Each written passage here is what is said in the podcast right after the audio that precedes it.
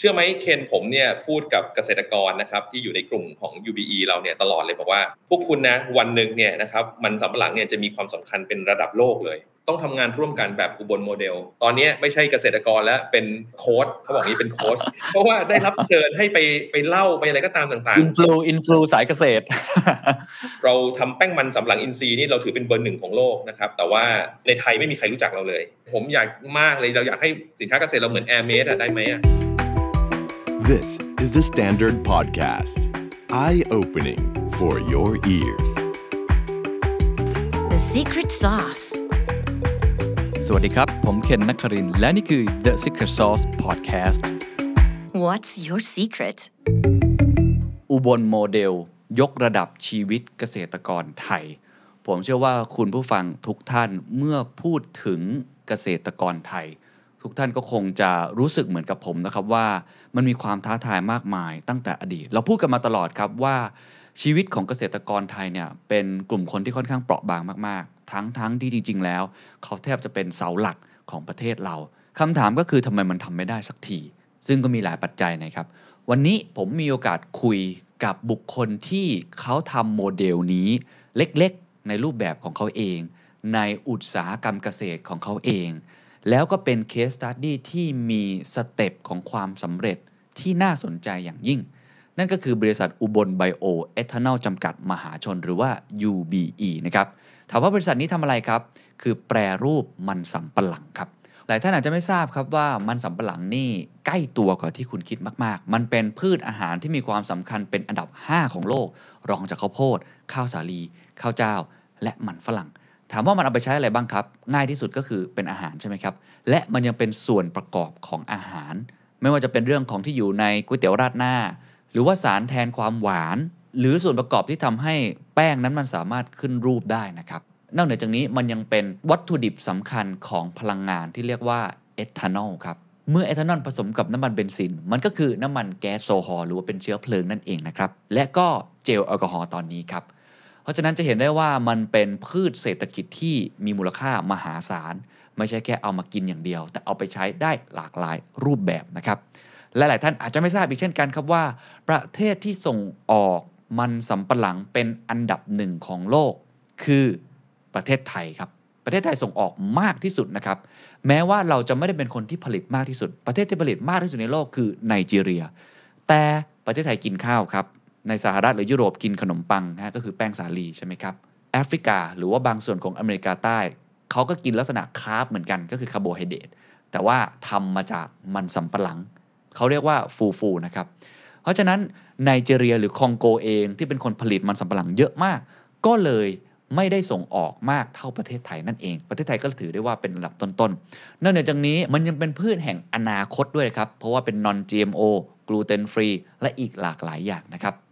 หัวข้อที่จะคุยกันวันนี้ คือจะคุยเรื่องว่าไอ้เจ้ามันสำปะหลังที่ประเทศไทยเนี่ยมีเกษตรกรทำอยู่มากมาย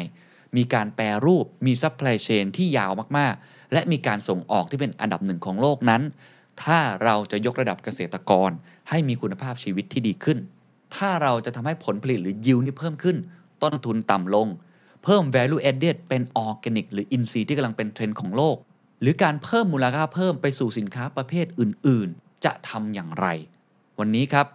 คุณเดชพนต์ เลิศสุวรรณโรจน์ กรรมการผู้จัดการใหญ่จาก UBE จะมาเล่าให้กับเราฟังทั้งหมดเลยครับ นี่คือตอนที่นักธุรกิจควรฟังครับ จะเห็นไอเดียในการทำธุรกิจและในการมองกลยุทธ์ไปสู่ New S Curve และการมาปรับใช้ใน supply chain ของตัวเองได้อย่างน่าสนใจ เป็นตอนที่เกษตรกรหรือคนที่ทำเกี่ยวกับเรื่องการเกษตร น่าฟังมาก ๆ เพราะเกี่ยวข้องกับคุณโดยตรง และเป็นตอนที่ภาครัฐควรฟังอย่างยิ่ง เพื่อจะบูรณาการ ทุกภาคส่วน และยกระดับให้ประเทศไทย สามารถที่จะ transform ประเทศไทยจากการเป็นครัวของโลก ให้กลายเป็น chef table เป็น fine dining หรือเป็นครัวในยุค 4.0 แห่งอนาคต ก่อนอื่นก็อยากให้พี่ออฟช่วยเล่าให้ฟังนิดนึงก่อนละกันครับว่าธุรกิจที่ทำเนี่ยทำเกี่ยวกับอะไร แล้วคงต้องเล่าต่อด้วยว่าไอ้มันสำปะหลังเนี่ยมันเอาไปใช้ทำอะไรบ้างใน global scale และในประเทศไทยด้วยครับเอ่อ UBE นะครับเราทำมันสำปะหลังแปรรูปนะครับแปรรูปทั้งเป็นอาหาร แล้วก็แปรรูปทั้งเป็นพลังงาน เป็นอาหารเนี่ยนะครับเราแปรรูปเป็นแป้งมันสำปะหลังนะครับซึ่งแป้งมันสำปะหลังเนี่ยเป็นวัตถุดิบต้นทางครับใช้ทำอาหารทำขนม นะครับเห็นง่ายที่สุดเลยอย่างเช่นก๋วยเตี๋ยวราดหน้าเนี่ยเราใส่แป้งมันสำปะหลังเข้าไปนะครับสารให้ความหวานต้นทางก็มาจากแป้งมันสำปะหลังหรือเราอาจจะดูเทรนด์อาหารที่มาจากประเทศสหรัฐอเมริกา หรือยุโรปก็ตามที่เป็น gluten freeกลูเตนมีอยู่ในแป้งสาลี ไม่ใช้แป้งสาลีแล้วใช้แป้งอะไรมาแทน ก็ใช้ flour มันสำปะหลังนี่นะครับมาแทน แล้วก็อีกอันนึงมีเรื่องของการแปรรูปที่ไปเป็นเอทานอลพลังงานอืมครับเอทานอลเนี่ยนะครับไปเป็นส่วนประกอบในน้ำมันเบนซินครับแล้วก็เอ่อจะได้น้ำมันที่เรียกว่าแก๊สโซฮอล์นะครับ อีกอันหนึ่งที่ในช่วงโควิดเนี่ยนะครับเราเห็นบทบาทสำคัญเลยก็คือสเปรย์ครับเจลครับแอลกอฮอล์นะครับฆ่าเชื้ออ๋อทำความสะอาดมือ อันเนี้ยนะครับก็มาจากต้นทางก็คือตัวเอทานอลนะครับซึ่งก็จะเห็นว่าจากมันสำปะหลังซึ่งเอ่อแต่เดิมเนี่ยอาจจะมองไม่ค่อยเห็นว่าเอ๊ะเอาไปใช้ประโยชน์อะไรเนี่ยนะครับวันเนี้ยนะครับเอ่อก็พอจะได้เห็นภาพแล้วว่าอาหารขนม แม้จะเป็นอาหารขนมสำเร็จรูปในซูเปอร์มาร์เก็ตก็ตาม หรือน้ำมันเชื้อเพลิงที่เราใช้ในกลุ่มแก๊สโซฮอล์หรือตัวเจลหรือสเปรย์ในการฆ่าเชื้อทำความสะอาด แล้วเราเลยเป็นเบอร์หนึ่งประเทศไทยเป็นเบอร์หนึ่งนะในการส่งออกอ๋อเหรอฮะตอนนี้เป็นเบอร์หนึ่งของโลกเลยาเป็นเบอร์หนึ่งของโลกเลยครับครับ แล้วก็เอ่อส่งออกในเรียกว่าทุกรูปแบบเลยครับ ไม่ใช่แค่เฉพาะตัวแป้งมันอย่างเดียวนะ ส่งออกในรูปของขนมอาหารด้วย ส่งออกในรูปอาหารสัตว์ด้วย ส่งออกในรูปของวัตถุดิบที่เอาไปผลิตเป็นเอทานอลที่ประเทศอื่นด้วยครับ อืม ครับโอ้เห็นภาพครับนี่ต้องถามต่อกับคนที่ทำอุตสาหกรรมนี้มา 16 ปีเนี่ยตอนนี้มันสำปะหลังมันอยู่ในจุดไหนแล้วใน global scale เพราะเมื่อกี้พี่ออฟเล่าให้เราฟังว่า 1 เป็นอาหาร อันที่ 2 ก็คือแปรรูปในเรื่องของการเป็นพลังงานหรือตอนนี้ก็เป็นเรื่องของเจลแอลกอฮอล์อะไรต่างๆนะครับก็เลยอยากรู้ว่าตอนนี้วิวัฒนาการมันหลังจากนี้หรือพัฒนาการของมันมันจะเติบโตพัฒนาหรืออะไรไปมากกว่าไหนในเชิงเศรษฐกิจนะครับ อันนี้นะครับที่อยากจะ ชวนนะครับให้ช่วยกันคิดนะครับ ว่าเราจะสร้างเรื่องนี้นะครับ ในอนาคตเนี่ยให้มันสำปะหลังเนี่ยเป็นเรื่องที่สำคัญได้ยังไงนะครับอืมเชื่อไหมเคนผมเนี่ยพูดกับเกษตรกรนะครับ ที่จังหวัดอุบลเนี่ยนะครับ ที่อยู่ในกลุ่มของ UBE เราเนี่ยตลอดเลยบอกว่า พวกคุณนะวันหนึ่งเนี่ยนะครับมันสำปะหลังเนี่ยจะมีความสำคัญเป็นระดับโลกเลยแล้วฮะทุกคนก็ตื่นเต้นมากเลยบอกโอ้มันสำปะหลังเราปลูกกันธรรมดาบ้านๆอยู่ที่เอ่อจังหวัดอุบลก็ดีอยู่ในส่วนอื่นในประเทศไทยก็ดี มันจะกลายเป็นระดับโลกได้ยังไง มันจะมีคนให้ความสำคัญให้คุณค่าได้ยังไงเหรอเนี่ยแหละครับ ผมอยากจะเล่าให้ฟังอย่างนี้ครับว่าแป้งมันสำปะหลังปัจจุบันนะครับ ในระดับที่เป็นระดับสากลแล้วกันเนี่ยเขาให้ความสำคัญเพิ่มมากขึ้นมากๆเพราะอะไรเล่าให้ฟังแล้วเพราะว่ามันสำปะหลังเนี่ยนะครับจะมาทดแทนตัวที่เขาเรียกว่าเป็นจุดไม่ดีหรือที่เรียกว่าเป็น pain point ของตัวคาร์โบไฮเดรตอื่น ยกตัวอย่างนี้แล้วกันคาร์โบไฮเดรตอื่นเนี่ยนะครับที่เป็นเขาเรียกเป็น grain based seed based เนี่ยนะครับมีข้อที่เป็นข้อที่เป็น pain point แล้วกันอยู่สองสามเรื่องหนึ่งเลยคือ grain based seed based พวกนี้นะครับคือต้องปลูกโดยการใช้เมล็ดเนี่ยนะครับมันจะมีการกลายพันธุ์ได้ง่าย เพราะเนี่ยไม่ว่าจะเป็นข้าวสาลีข้าวโพดอะไรก็ตาม GMO หมดเลยครับ ต้องแต่งพันธุกรรม เพราะเนี่ยปรากฏว่ามันสำปะหลังบ้านเราเนี่ยปลูกโดยการใช้ตัวท่อนพันธุ์หรือตัวกิ่งหรือคล้ายๆการปักชำอย่างเงี้ย เพราะฉะนั้นไม่ได้ใช้ seed ครับ based ในการที่จะไปปลูก เพราะฉะนั้นมันสำปะหลังบ้านเราไม่ที่ GMO นะครับ เป็นการปรับปรุงครับพันธุ์โดยธรรมชาติไม่ GMO เลย เพราะฉะนั้นเนี่ยนะครับอืมข้อที่หนึ่งเลยคือมันไม่ GMO นะครับ เป็น grain based seed based ตัวเดียวที่ไม่ GMO อันที่สองเลยคือตัวเอ่อแป้งสาลีเนี่ยจะมีตัวโปรตีนอันหนึ่งที่ชื่อว่ากลูเตน เชื่อไหมครับว่าตัวเรื่องของการแพ้เนี่ยนะครับเอ่อกลูเตนเนี่ยหรือกลูเตนเนี่ยนะครับหรือพวกแพ้ธัญพืชอื่นๆเนี่ยเป็นอุบัติการณ์ที่ปรากฏว่าเพิ่มขึ้นมากในปัจจุบัน เพราะฉะนั้นเนี่ยปรากฏว่ามันสำปะหลังเนี่ยนะครับ มันเป็น gluten free in nature อ๋อคือมันไม่มีกลูเตนอยู่แล้วในตัวของมันมันไม่มันไม่ต้องไปสกัดมันออกไม่ต้องไปเอาออกอะไรเพราะมันไม่มีอยู่แล้วในธรรมชาติ ครับ อันนี้คือ2 attribute ที่สำคัญและที่ที่เหนือกว่าตัวคาร์โบไฮเดรตอื่น ถัดไปเลยคือตัวเอ่อมันสำปะหลังเนี่ยนะครับ มีไฟเบอร์สูงฮะสูงกว่าที่เป็นเอ่อคาร์โบไฮเดรตอื่น แล้วก็ด้วยด้วยตัวไฟเบอร์ที่สูงเนี่ยนำมาสู่เอ่ออัน ถัดไปเลยก็คือทำให้มีค่าเขาเรียกว่าดัชนีน้ำตาลเนี่ยที่ค่อนข้างต่ำอืมก็ทำให้อุบัติการณ์ความเสี่ยงของการเป็นเบาหวานเนี่ยต่ำนะครับ เพราะฉะนั้นเนี่ยครับนะครับด้วยข้อดีหลากหลายข้อนะครับ เหล่านี้นะครับทำให้คนเริ่มหันมาสนใจนะครับ ตัวเอ่อแป้งมันสำปะหลังเนี่ยมากขึ้นเรื่อยๆนะครับครัจบนกระทั่งนำไปสู่การที่นะครับ จะมีวิวัฒนาการของการเอามันสำปะหลังเนี่ยนะครับ มาทำสิ่งที่เรียกว่าเป็นฟราวมันสำปะหลัง นะครับฟราคือวอะไรฮะหลังที่ใช้ทดแทนแป้งสาลีนะครับอ๋อคือเวลาที่เราพูดคำว่า starch เนี่ยนะครับหรือแป้งมันสำปะหลังใช้คำว่าแป้งเนี่ยนะครับเราจะไปนึกถึงตัวเอ่อ starch แป้งที่เอาไปใช้ยกตัวอย่างเช่นทำเอ่อก๋วยเตี๋ยวรัดหน้าอย่างนี้เป็นต้น อาจจะเป็นแบบผงๆขาวๆอะไรอย่างเงี้ยก็ว่ากันไปอ่าครับแต่ฟราวเนี่ยนะครับจะมีลักษณะของการเป็นคล้ายๆ พวกแป้งที่เอาไปทำเป็นพวกโดทำเป็นพวกที่เกี่ยวกับขนมปังทำเบเกอรี่อ๋อาแต่รูปร่างมันลักษณะมันเหมือนกันไหมครับ เหมือนกันนะครับเอ่อแต่ว่าก็จะมีความเอ่อตัว flour จะมีความหยาบกว่า มีไฟเบอร์สูงกว่านะครับ แล้วก็ขึ้นรูปเป็นขนมเป็นอาหารได้นะครับครับเอ่อเพราะฉะนั้นเนี่ยครับก็คือให้เห็นความแตกต่างว่า starch หรือแป้งก็คืออันหนึ่ง flour ครับก็เป็นอีกอย่างหนึ่งครับครับโอ้เห็นภาพครับว่าตอนนี้กำลังเป็นพืชสุดฮอตนะฮะสุด trendingไม่ว่าจะเป็นเรื่องของเทรนด์สุขภาพ หรือว่าเทรนด์อื่น ๆด้วยนะครับอะทีนี้ต้องย้อนกลับมาในเชิงธุรกิจแหละ นะอย่าง UBE เองนะก็ทำธุรกิจนี้มาอย่างยาวนานเหมือนกันเล่าให้ฟังว่าทำอะไรบ้าง แล้วก็แตกต่างจากคู่แข่งอย่างไร และอะไรคือความท้าทายเล่าให้ฟังนิดนึงนะครับ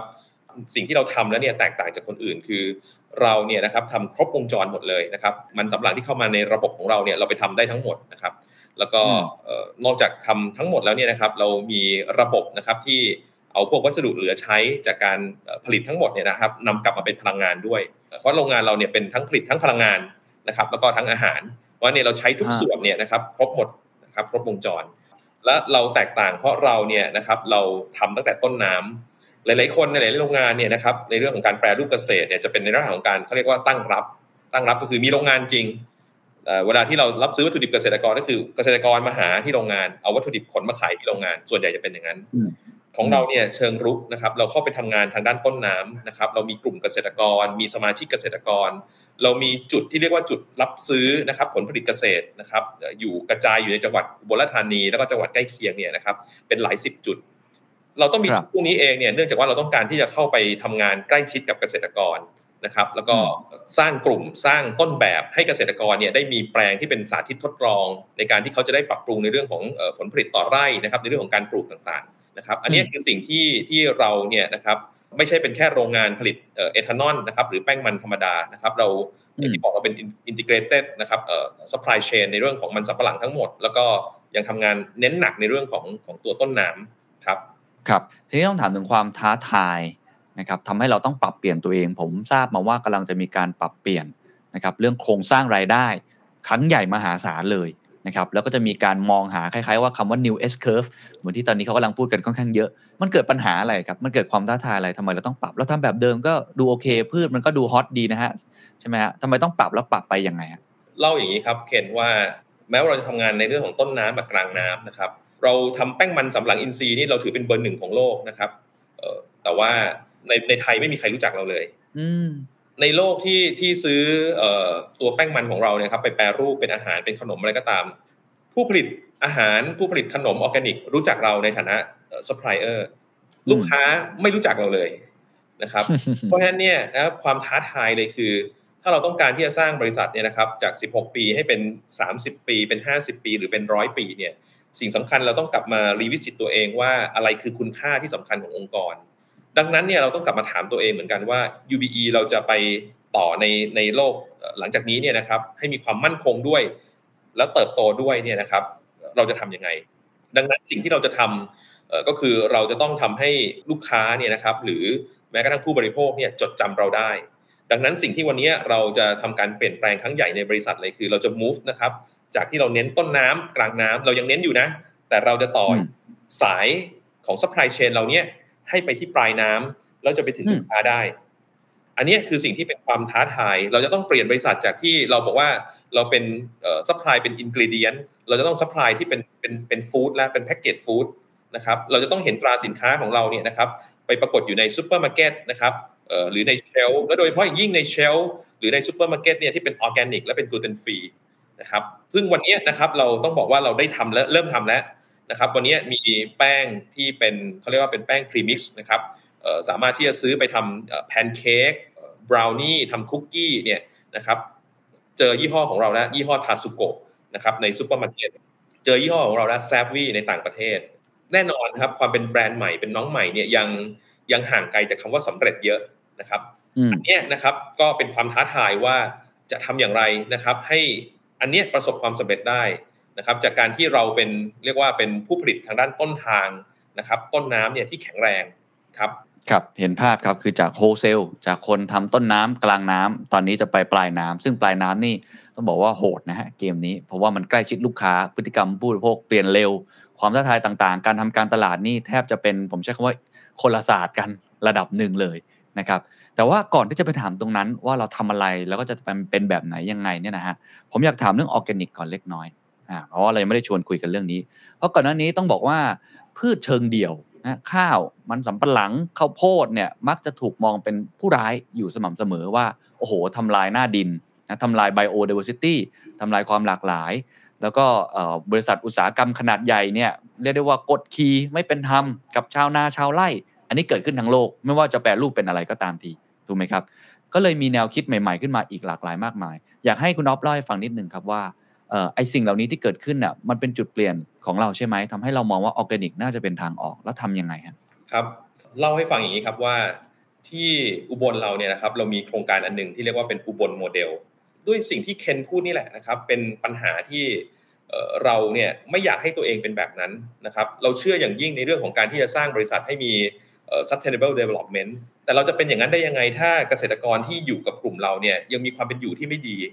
ปลูกมันสำปะหลังไม่ได้กำไรทำไปแล้วเอ่อเอ่อได้ดีมั่งไม่ได้ดีมั่งราคาผันผวน ใช่ ดังนั้นการทำงานแบบอุบลโมเดลเนี่ยคือสิ่งที่เราเริ่มทำมาก่อนนะครับแล้วเราถึงจะพัฒนาเป็นเกษตรอินทรีย์ แต่เดี๋ยวเล่าให้ฟังก่อนอุบลโมเดลคืออะไร อุบลโมเดลเนี่ยคือสิ่งที่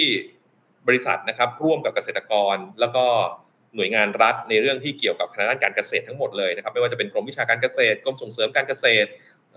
สำนักงานพัฒนาที่ดินนะครับเกษตรอำเภอเกษตรจังหวัดหน่วยงานที่เกี่ยวกับเกษตร เราชวนมาคุยกันถามตั้งคำถามง่ายๆอย่างเงี้ยถามว่า ถ้าเราต้องการให้เกษตรกรที่ปลูกมันสำปะหลังในจังหวัดอุบลเนี่ยมีชีวิตความเป็นอยู่ที่ดี มีกำไรนะไม่ใช่แค่รายได้ แต่ปลูกแล้วต้องกำไรนะครับอืมอืมเราจะมีวิธีการทำยังไง และเราจะใช้งบประมาณที่เราได้รับจากของแต่ละหน่วยงานนั้นเนี่ย แต่เอามาทำงานเดียวกันทำงานร่วมกัน โดยยึดเกษตรกรเป็นศูนย์กลางเนี่ยเราจะทำได้ยังไง เพราะฉะนั้นนี่คือโจทย์ในเรื่องของอุบลโมเดลปรากฏว่าเราทำงานเรื่องนี้มาหลายปีมากนะครับ โดยเฉพาะอย่างยิ่งการทำให้ผลผลิตต่อไร่สูงขึ้น การที่ผลผลิตต่อไร่สูงขึ้น ลงทุนเท่าเดิม มีปริมาณของออกมามากขึ้น ราคาจะผันผวนสักหน่อย ยังไงได้กำไรแน่นอนกำไรมากกำไรครับไม่เป็นไร แต่ไม่ถึงกับขาดทุน มันสำปะหลังเนี่ยนะครับ เราบอกว่าต่อไร่เนี่ยเราทั้งทั้งประเทศเนี่ยเฉลี่ยอยู่สามเอ่อสามตันกว่าๆนะครับฮะ ถ้าเราไปดูย้อนหลังในจังหวัดอุบลเนี่ยนะครับไต่เอ่อเป็นกราฟเนี่ยนะครับเอ่อชันขึ้น 45 องศามาเรื่อยๆเลย วันนี้เกิน 3 ตันไปเยอะแล้ว 4 ตันกว่าเกือบเกือบ5ตันแล้ว3ตันกว่ากับ4 5ตันเนี่ยเป็นผลผลิตเพิ่มขึ้น50%นะราคาเท่ากันเนี่ยนะครับได้เงินเพิ่มขึ้นอีกตั้ง50%นะเพราะฉะนั้นเนี่ยผลผลิตต่อไร่คือหัวใจ อีกอันหนึงคือควบคุมต้นทุนนะครับ ก็คือในเรื่องของการใช้ปุ๋ยตามค่าวิเคราะห์ดินครับตามค่าวิเคราะห์ดินก็คือ หมายความว่าดินไม่ขาดอันไหนไม่ต้องใส่ ขาดอันไหนเติมอันนั้น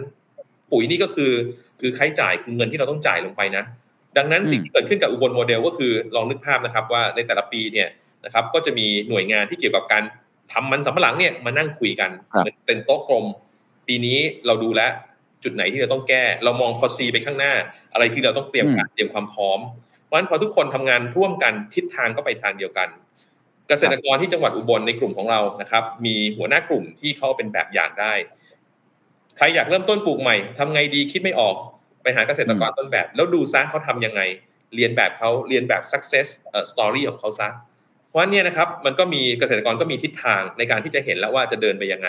เพราะฉะนั้นอุบลโมเดลเนี่ยเป็นแนวคิดที่เราต้องการที่จะให้เกษตรกรในกลุ่มนะครับ ที่จะปลูกมันสำปะหลังให้เราเนี่ยต้องมีชีวิตความเป็นอยู่ที่ดี โดยการที่มีกำไรนะครับเอ่อครับเอ่อที่ดี จากอันนี้นะครับมาต่อยอดว่าอืม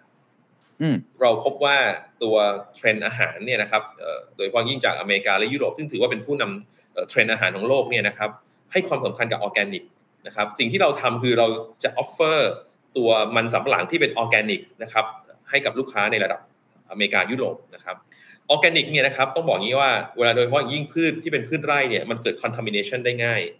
เพราะเนี่ยเรื่องของ stability of supply เนี่ยสำคัญมากในวงการอาหารออร์แกนิก ดังนั้นสิ่งที่เราได้รับจากลูกค้าซึ่งเป็นสิ่งที่ดีมากเลยก็คือ ลูกค้าเซ็นสัญญา แล้วก็ให้ราคาเราล่วงหน้า เราครัวาบงแผนการทำงานกับลูกค้าเนี่ยล่วงหน้าเป็นปีอ๋อๆไม่ได้ขายเป็น on spot ขายเป็นโอเค contract แล้วเป็น contract ฮะที่มีความล่วงหน้า ดังนั้นสิ่งที่เกิดครับขึ้นเลยก็คือ ลูกค้าเนี่ยเมื่อเมื่อต้องเกิดการวางแผน ก็จะมาเอ่อเอ่อให้ลักษณะของคอนแทรคกับเราเนี่ยที่เป็นระยะยาว เราสามารถทำกับเกษตรกรต่อได้ ดังนั้นเลยกลายเป็นว่าเอ่อ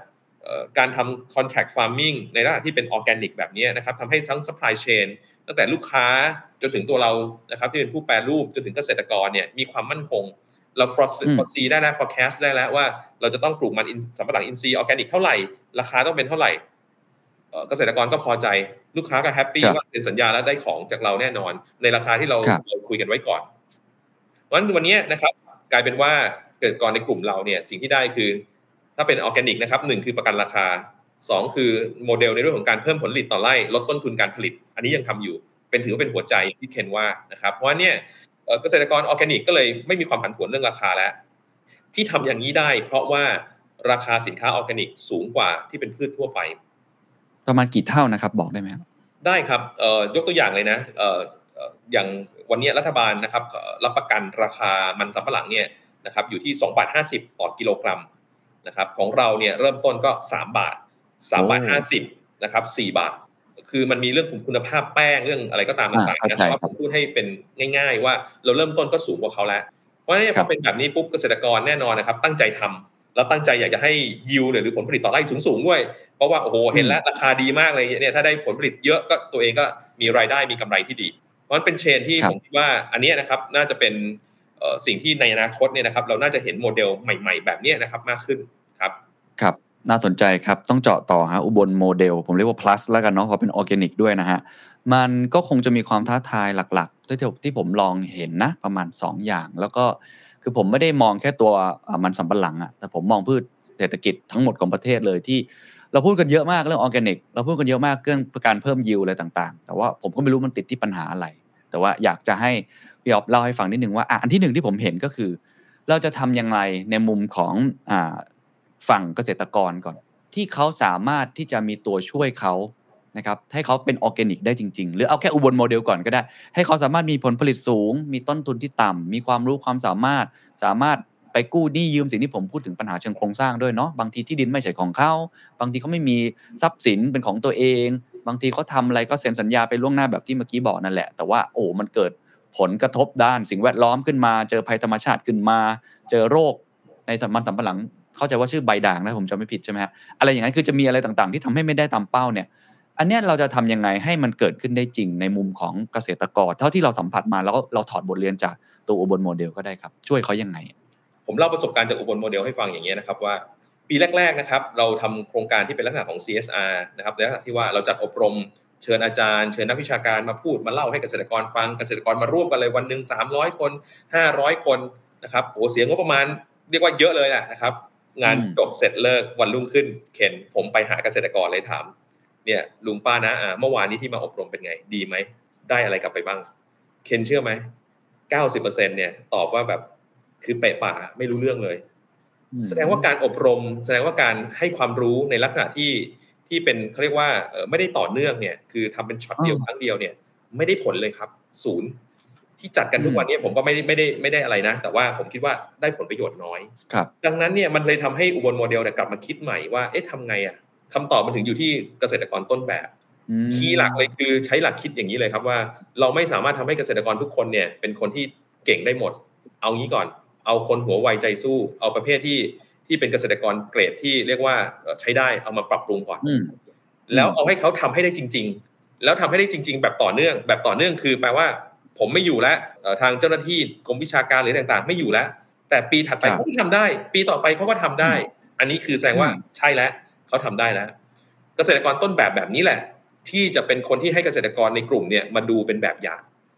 อ๋อโอเค อย่างของของของในของอุบลโมเดลเองเนี่ยเรามีตั้ง 30 กว่าแปลงอะ เรียกว่าใครอยู่อืมอำเภอไหน อะไรอยู่ที่ไหนก็ตามไปดูแปลงต้นแบบได้หมดเพราะมันอยู่ใกล้ไม่ต้องเสียเวลาเดินทางแล้วเขาก็ไปดูได้ แล้วต้นแบบเนี่ยเออเล่าให้ฟังขำๆงี้ครับว่าเกษตรกรหลายคนเนี่ยบอกผมนะครับ บอกว่าเอ่อแต่เดิมเนี่ยปลูกมันอยู่ดีๆ พอมาปลูกกับกับทางอุบลเนี่ยนะครับ ตอนนี้ไม่ใช่เกษตรกรแล้วเป็นเอ่อโค้ชเขาบอกงี้เป็นโค้ช เพราะว่าอะไร เพราะว่าได้รับเชิญให้ไปไปเล่าไปอะไรก็ตามต่างๆอินฟลูอินฟลูสายเกษตรใช่ครับ เพราะว่ามันเป็นอย่างนั้นไปเลย เพราะว่ากลายเป็นว่าเออเขาเรียกว่ามีแต่คนมามามาอยากรู้ว่ามันเป็นยังไง แต่อันนี้แหละครับคือเกษตรกรคุยกับเกษตรกร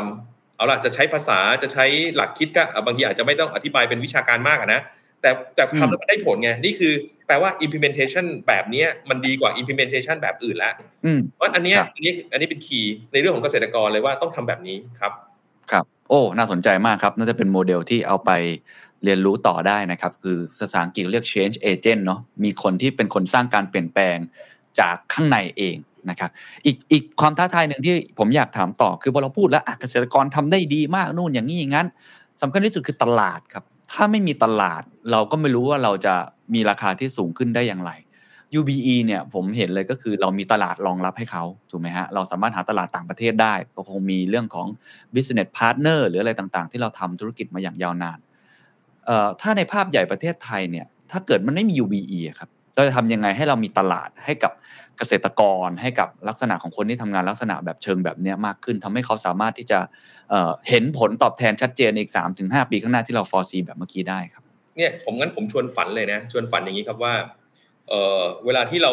ต้องการที่จะให้สินค้าเกษตรเนี่ยนะครับมีราคาที่ดีแน่นอนเนี่ยนะครับเรียกว่าพูดแล้วให้เห็นภาพเลยคือเราเราลองทำแบบญี่ปุ่นสิครับเราคงจะเคยได้ยินนะครับ ประกวดเมลอนเมลอนขายลูกหนึ่งแพงมากเลยถูกไหมครับเอ่อใช่จากจังหวัดนั้นจากจังหวัดนี้ นั่นแปลว่าเอ่อทางประเทศเขาเนี่ยนะครับไม่ใช่แค่ภาคเอกชน แต่พูดถึงหน่วยงานรัฐหรือใครทั้งหมดเนี่ยชื่นชมครับ ใช้คำนี้เลยดีกว่า ชื่นชมผลผลิตที่เป็นผลผลิตเกษตรเขา เขารู้สึกว่าอันนี้ของเขาคือของดีนะครับครับ ของที่มีคุณค่ามีราคาเขาเชื่อแล้วเขาคิดอย่างเงี้ยจนกระทั่งพวกเราอย่างเงี้ยนะครับผมว่าหลาย ๆคนเนี่ยนะครับไปเที่ยวญี่ปุ่นเนี่ยกลายเป็นว่าเราเชื่อสนิทใจเหมือนกันนะเออเฮ้ยผลไม้ญี่ปุ่นดีว่ะดีไม่ดีไม่รู้นะอันนี่อย่าเพิ่งไปเราเรายังไม่ได้ไปวัดทางด้านวิทยาศาสตร์แบบอื่นนะแต่ความเชื่อเนี่ยมันนำไปก่อนแล้วจริงนะแบรนด์มันได้แบรนด์มันได้โอ้งั้นคำถามถามว่าถ้าเราพูดถึงประเทศไทยเนี่ย ถ้าเราอยากจะให้สินค้าเกษตรเราเนี่ยเป็นสินค้าที่มันมีราคา เริ่มต้นต้องทำให้เกิดความเชื่อนั้นก่อนเพราะฉะนั้นไอ้ความไอ้ความเชื่ออันเนี้ยถามว่าใครเป็นคนที่ต้องทำให้เกิดความเชื่อนี้ล่ะ หน้าที่คุณหน้าที่ผมหน้าที่รัฐบาลหรือหน้าที่ใคร อาจจะไม่ใช่หน้าที่ใครมันอาจจะเป็นสิ่งที่พวกเราทุกคนต้องช่วยกันอืมไม่ว่าจะเป็นภาครัฐ ภาคเอกชนเอ่อหรือแม้กระทั่งผู้บริโภคหรืออะไรก็ตาม ดังนั้นสิ่งที่เราต้องทำก็คือร่วมกันทำว่าให้ทำยังไงให้เกษตรที่อยู่ในบ้านเราเนี่ยมันมีมาตรฐานนะครับ มันมี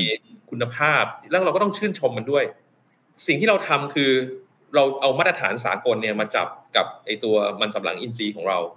ว่าเนี่ยเวลาที่ผมทำเนี่ยเกษตรอินทรีย์ไอ้มันสำปะหลังอินทรีย์ผมนี่ได้ห้ามาตรฐานเลยนะ อเมริกายุโรปจีน เกาหลีญี่ปุ่นได้ห้ามาตรฐานเลย หลายคนบอกว่าผมแบบแบบบ้าหรือเปล่าว่าไปทำอะไรเยอะขนาดนั้น ไม่ใช่ว่ามาตรฐานของประเทศไทยไม่ดีนะ เดี๋ยวต้องคนครับมาตรฐานประเทศไทยดี แต่เอางี้สิ ไหนๆว่าเราเนี่ยอยากจะขายของไม่ใช่แค่ขายรับประทานกันเองในประเทศ เราอยากจะขายต่างประเทศ เราลองดูสิว่าจะ implement มาตรฐานเหล่านี้กลับไปในแปลงเกษตรได้ยังไง ไม่ใช่ไปต้องอืมเริ่มจากทั้งประเทศก่อนหรอกครับ หมายถึงว่าโอ้โหต้องทุกคนที่จะต้องมาทำอย่างนี้ไม่จำเป็น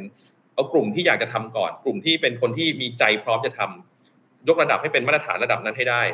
นะครับ แล้วก็อืมทำให้โดยการที่จะช่วยกันชื่นชมว่าสิ่งต่างๆ เหล่านี้ช่วยกันไปขายนะครับ ไม่ว่าจะเป็นภาครัฐภาคเอกชนหรือใครก็ตามนะครับ เพราะว่าเนี่ย เมื่อเวลาที่เราพูดถึงสิ่งเหล่านี้เรื่อยๆเนี่ยผมว่าอันนี้แหละจะทำให้คนก็จะมี perception ในเรื่องเราที่ดี ขอบคุณครับเห็นภาพนะครับอะอีกอันหนึงที่ต้องถามต่อเมื่อกี้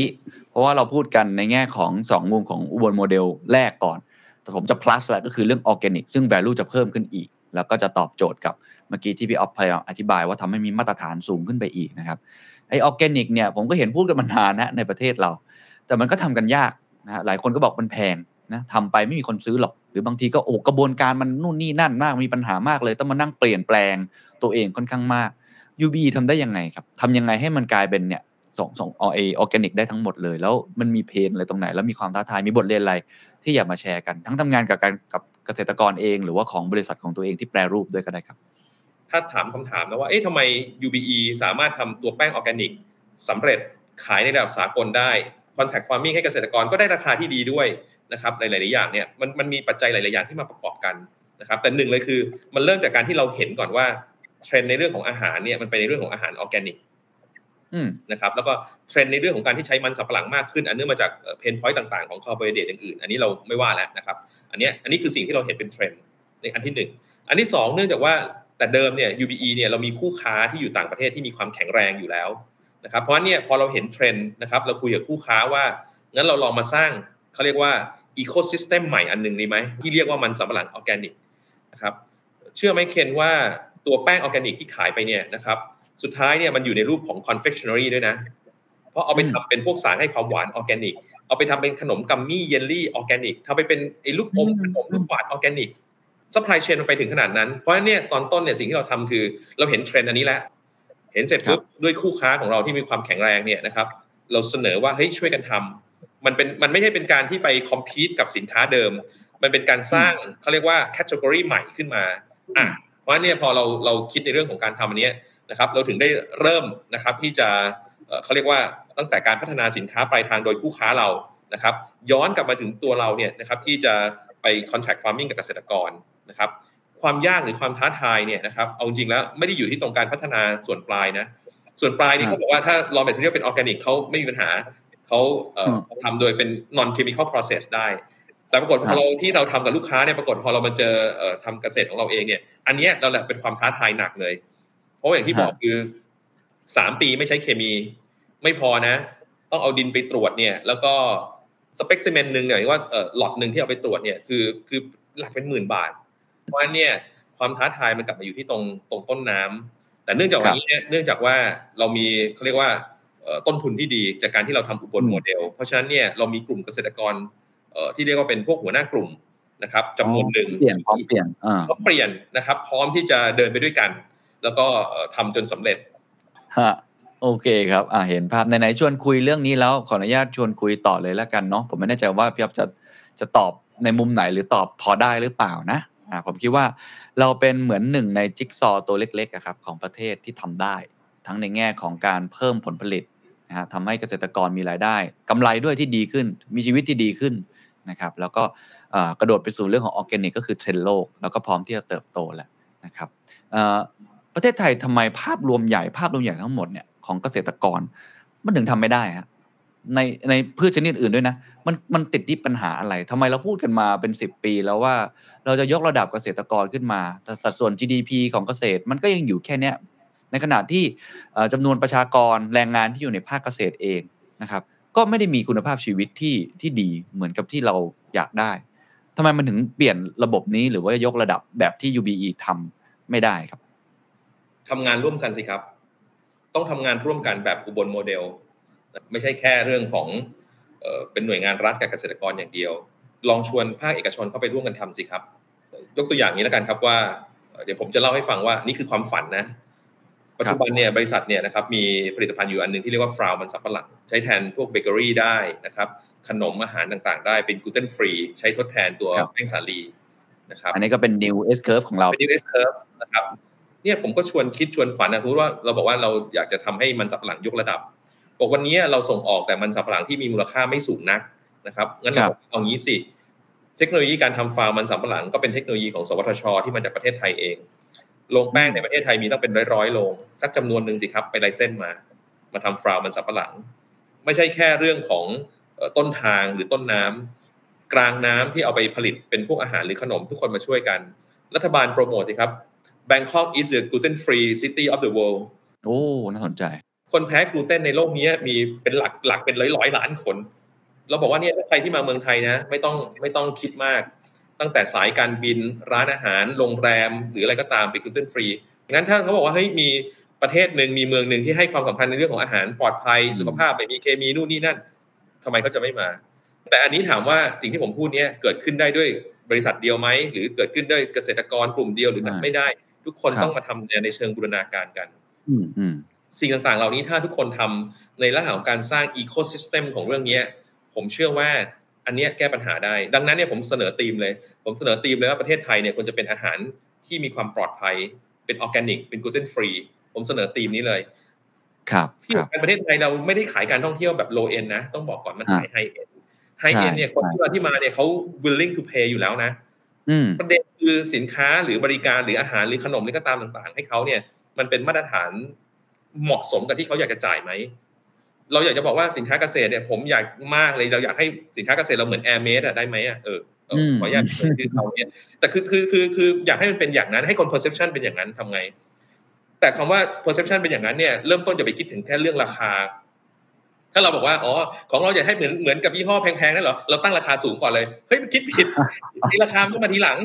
เอามาตรฐานก่อน เอาคุณภาพเอามาตรฐานก่อน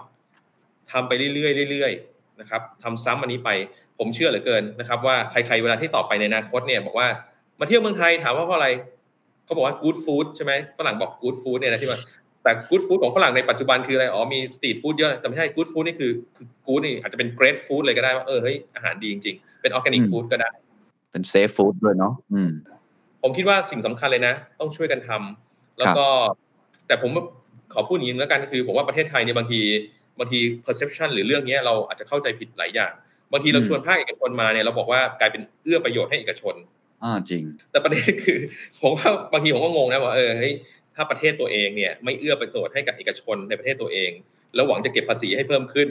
มันจะเป็นเป็นไปได้ยังไง มันก็ต้องเอื้อประโยชน์ให้กับกับเอกชนสิต้องให้เอกชนแข็งแรง แล้วโดยเฉพาะยิ่งเอกชนที่ที่ทำแบบอย่างยกตัวอย่างเช่นเป็นบริษัทในตลาดหลักทรัพย์มีการจ่ายครับภาษีมีอะไรก็ตามต่าง ๆที่ชัดเจนเพราะฉะนั้นเหล่านี้ส่งเสริมไปเลย แล้วยิ่งส่งเสริมให้ไปแข่งกับข้างนอกให้ได้ให้ได้เยอะๆด้วยซ้ำไปเพ ราะฉะนั้นนะครับผมว่าคีย์นะคือทำร่วมกัน อย่าทำแยกส่วน อย่าคิดคนเดียว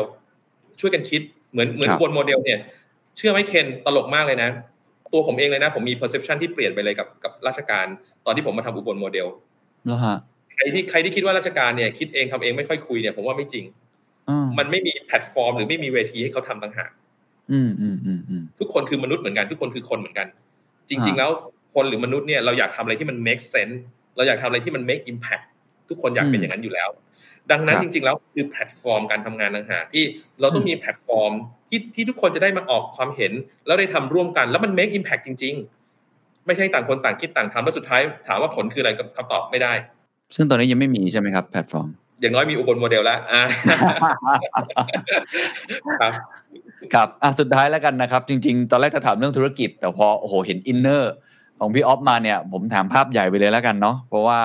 คิดว่าน่าจะเป็นประโยชน์กับคุณผู้ฟังทุกท่านด้วยนะครับในฐานะตัวแทนเอกชนนะตัวแทนเอกชนนะครับที่ฝั่งหนึ่งก็ก็ต้องหากลยุทธ์ทางธุรกิจของตัวเอง เพื่อทำกำไรเพิ่มมากขึ้น ซึ่งเมื่อกี้เราก็ได้ฟังไปแล้วว่าจะเป็น food for the future จะไปทำอะไรที่มันเป็น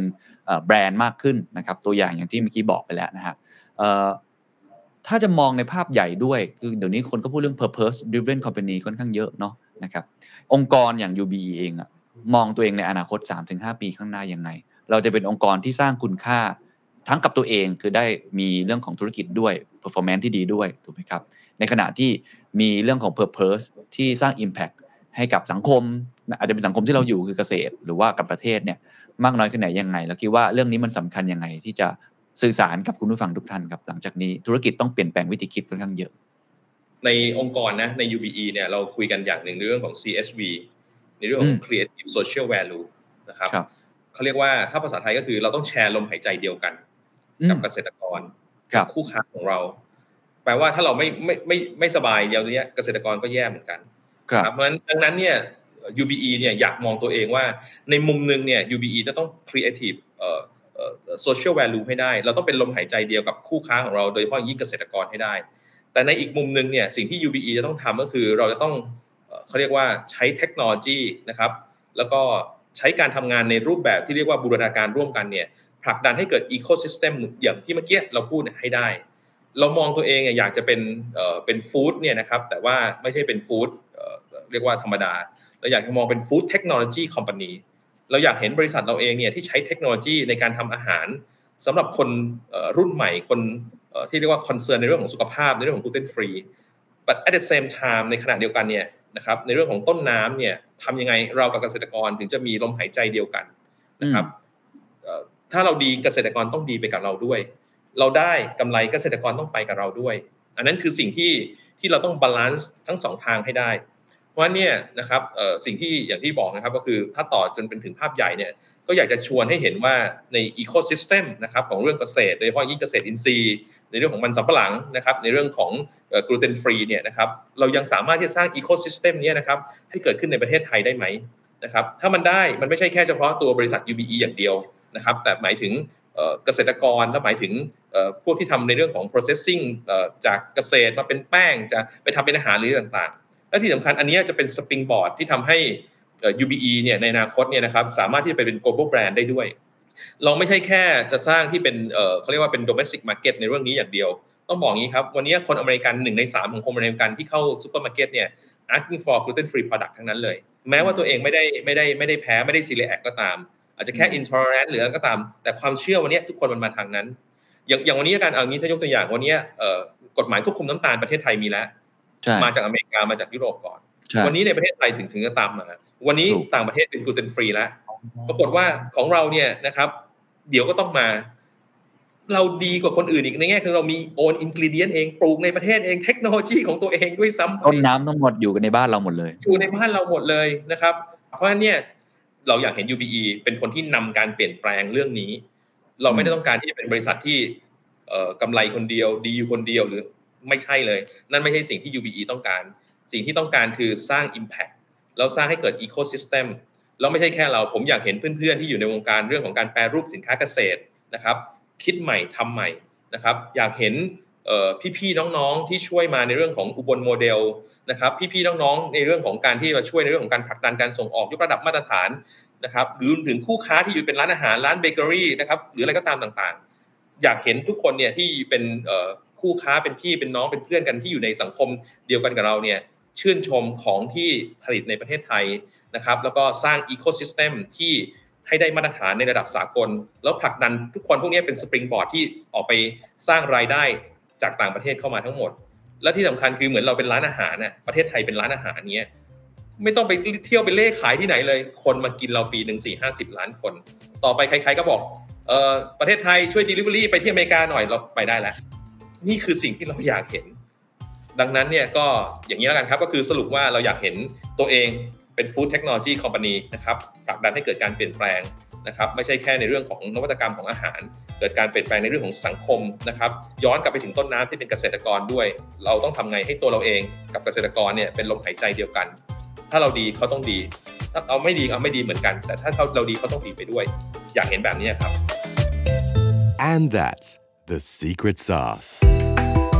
ถ้าคุณชื่นชอบ The Secret Sauce episode นี้นะครับ ก็ฝากแชร์ให้กับเพื่อนๆ คุณต่อด้วยนะครับ และคุณยังสามารถติดตาม The Secret Sauce ได้ใน Spotify, SoundCloud, Apple Podcast, Podbean, YouTube